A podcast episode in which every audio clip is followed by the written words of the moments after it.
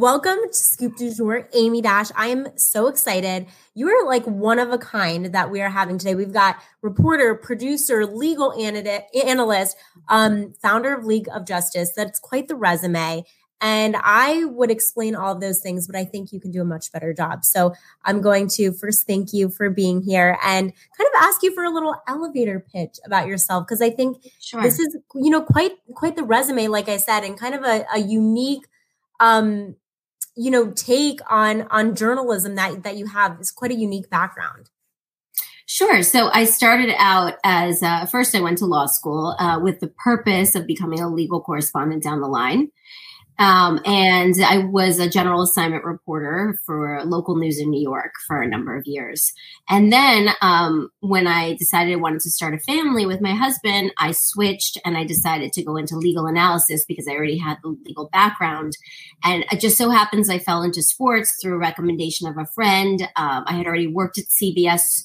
Uh, news. So I was then transferred over to CBS Sports Radio and I started doing the legal analysis there on, you know, just the biggest cases whenever athletes would be arrested or anything would impact the game. And 10 years ago, when I started doing this, there really wasn't a niche of sports law entertainment. There were sports attorneys that would come on the radio and they would talk about you know the legal uh, intricacies of the cases but in a very technical legal manner. And a lot of that was lost on the average sports fan. And you know they come on they promote their firms but studying these cases studying the evolution of sports law wasn't really a field back then. So i set out to sort of differentiate myself. And since i had the entertainment and the broadcast background to try to make these stories interesting to try to make them educational and to try to just basically explain to the average sports fan why these stories matter, when they can expect to see their favorite players back on the field. What does it mean when someone's arrested? Will they be suspended? What do the NFL policies say, for example? And it was a big hit. And so um, for 10 years, I've been doing that. And I founded leagueofjustice.com, which is the first ever sports law breaking news site devoted specifically to sports law stories, because there's been such an intersection of, you know, social justice reform, athletes, and just you know even the larger stories that have come out of the different leagues really take on national importance these days for a variety of reasons. So so that's about me in a nutshell. Yeah in a nutshell because there's so many things that you can we can talk about from what you just said but one thing i picked up on was that now we're talking about social justice in sports more than ever. Yeah. and one thing i find really interesting as of late is that athletes are using their voices now more than ever. Mm-hmm. Do you do you think that it's more mm-hmm. now than ever, or do you think that they just feel more comfortable? What do you think is is different now um, than it was 10, 20 years ago, 50 years ago? We did see, you know, some athletes stick up for what they believed in back in the day, but do you think it's more prevalent now? Uh, perhaps the coverage is more expansive now. I don't want to say that it's as prevalent as before or not, because I really don't know. But I know that there have been instances of, like, for example, um, kneeling. There was a basketball player that did a similar protest similar to what Colin Kaepernick did, but it didn't get as much coverage. Maybe it did back in the day, but you know, people forget. And I think a lot of mm-hmm. times we see history does repeat itself. And one of the things that I try to do with my coverage is really question the law and question the policies in the US and the way our system operates. Because a lot of times covering these stories just isn't enough to spur progress. And you really need people getting engaged in the topics. And I think that's the difference. I think now there's more engagement because of social media. People feel like their voices can be heard, like they can give their opinions, or they can even launch their own, you know, crowd funds, fundraiser for things, uh, take on different social issues be connected with athletes and their organizations that are advocating for different types of reform. So uh, the engagement and the questioning and the discussion, open mindedness, education can really lead to a lot of progress. And that's one of the things that can stop actually history from repeating itself in a negative way. What kind of engagement do you see from sports fans when they learn about something that's maybe pretty complicated because it's has to do with something that has uh, you know a legal issue and then you kind of break it down. What kind of you know um how how how have people responded to what you've been doing like especially on social media now that it's it's such a big thing for us I would say 99% of the response to what I do historically over the past 10 years has been positive, And that's something I'm really proud of. I'm not going to knock how people promote themselves or their brands, but one thing that I have tried not to do is to, um, you know, make my coverage sexy, you know, in terms of showing myself in bikinis or cleavage or whatever. Like I dress conservatively because I want the focus to be on the content. I'm an attorney, but I don't want it to feel like you're being spoken to by an attorney. I just simply want to make the law accessible to people. So I really focus on the educational aspect of it, trying to make it interesting and entertaining. And that's the feedback that I've gotten. You know, the product I've put out there has been received really for what I intended it to be, which I'm excited about. And sure, like could I have gotten more popular and more engagement if I had taken a different approach, you know, and um, marketed myself a different way? Yes. But I've also gotten a lot of feedback from people who've said they appreciate that, you know, I can be a role model to maybe their daughters or um, even, you know, even there are even men who want to be sports law attorneys or want to be, you know, sports law broadcasters um, who have approached and said that they appreciated my content. So across the board, from like fathers, from men, from women, from mothers, from you know aspiring students, I've gotten favorable feedback, which I'm really grateful for. I think that's such a good message, right? Like that you can do your job by just doing it. Um, so doing it well. Yes, exactly. By Which doing it well. A lot of preparation, by the way. You know, I put a lot of effort into it, and I think that really shows uh, when somebody's doing a cursory read, maybe because they don't have time. Maybe they're working for a big publication and they have to cover a lot of different subject matters. But I can really focus in on sports law so I can read the documents. I can decide how I want to fashion it. I can come up with new angles and do original reporting on it.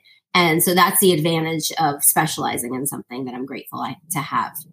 Yeah, I'm curious the the day to day of there you broke in a number of stories but then just reporting on stories and breaking them down something that like we said is is quite complicated at times. What goes into how you do this job? What's the day to day like luckily i've been able to work with a lot of producers uh, programming people in sports and reporters and hosts that get it that understand what sports fans want to know. But they also ask me really interesting questions that challenge me from a legal perspective. And so i've you know in the beginning i was following the lead of the hosts and I was really trying to answer their direct questions, but in a way where I could sort of intersperse, you know, some knowledge about the law. So people feel like they're getting their answers, but they're getting a little extra education. You know, nothing too much, nothing too technical or weedy because I don't want people to get lost in it. Um, and so through that process, I came to be able to anticipate what the hosts and the fans wanted to know. And, and so as I would approach the legal documents, it made it easier for me um, also, my broadcasting background, as I mentioned, you know, I was able to go through complicated things and law school, by the way, where you have to read hundreds of pages, documents, and narrow it down into short summaries. So um, I was able to read through things quickly. I, I'm able to find, you know, nuggets of information. I think where I stand out is that I really do try to enterprise. I really do try to look for an original angle. If I'm reading coverage that's out there, I'm looking for what's not being answered what interests me the most uh, are people missing the lead here? Are they missing the best part of the story? And going out and doing the legwork to try to find those answers. So that comes from me having a reporting background. My passion's always been investigative reporting and journalism um, before law number one before law. So i have that experience and i know how to do it effectively. So being able to combine you know both things was something that i really had to carve out for myself. It didn't exist and as a woman in sports, it wasn't easy, but I did find that when I put the effort and the research and the ingenuity into my job and making myself different, creating a brand and a style for myself, very simple, straight to the point. Um, you get the need to know, but you get a little, you know, extra education and maybe some education on the history of these cases and how sports law evolves through these different uh, cases in the major leagues um, I think that's really that's really been beneficial and it's been received well. That was my favorite thing, by the way, about media law was like the history and learning like why things are the way that they are nowadays. So one thing that I am curious about that you and I somewhat spoke about was um, NIL as it is now in the mm-hmm. NCAA, something that is not being regulated at the moment. But what's your, I guess, opinion on that? And um, do you think that it'll continue the way that it is and kind of the way that it wasn't regulated and or was and now it's not? Um, what is your opinion just on NIL and how things are progressing in the NCAA? I've always been shocked that universities ever had the entitlement to you know, profit off of somebody's name, image, and likeness, and that you know athletes were sort of duped into signing away their rights through different contracts and uh, adhering to different NCAA policies, so on and so forth. Um, and so once the Supreme Court decision came out, I was like, this makes more sense to me because it's a property right, your name, image, and likeness, and you own it. You know, it's it's your face, it's your name. Um, and so I was glad that that was restored to athletes. I do think there needs to be uniform regulation, but the problem is whenever you have politics involved, you know, and legislative lawmaking surrounding something, there is a risk that there could be corruption from money.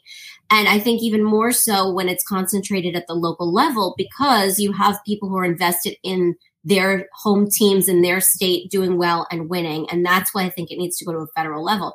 That being said, things that are regulated on the federal level are sometimes even more messier because you don't have people who are invested in it because uh, you have larger lobbying organizations reaching people you have the you know the elements of reelection and things like that and you have people embedded even at the federal level the local level as well who have experience you know, in politics and then sort of go through that revolving door and they're hired by special interest groups and they know the ins and outs.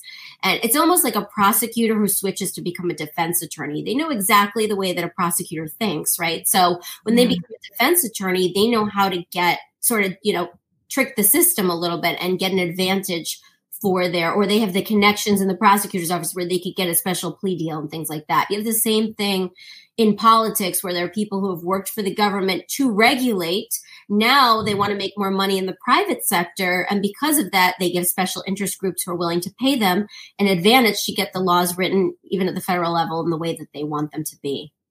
So, you know, it's a tricky situation, but I think it, it should. There's also the question. Sorry to go on a tangent here, but there's a, a the question of, you know, then is there favoritism if you don't if you don't have laws state by state, if you don't sort of uh, stop the university, if you do stop the universities from getting involved, is there a favoritism where only the best athletes will profit off of NIL versus mm-hmm. these collectives that we're now seeing where entire teams are able to profit and there's a bit of a sharing of the money?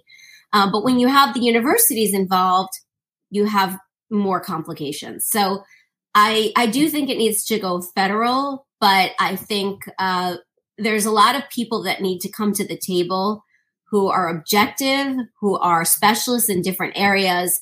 And I think there needs to be education and a lot more collaboration to figure out a system that can work.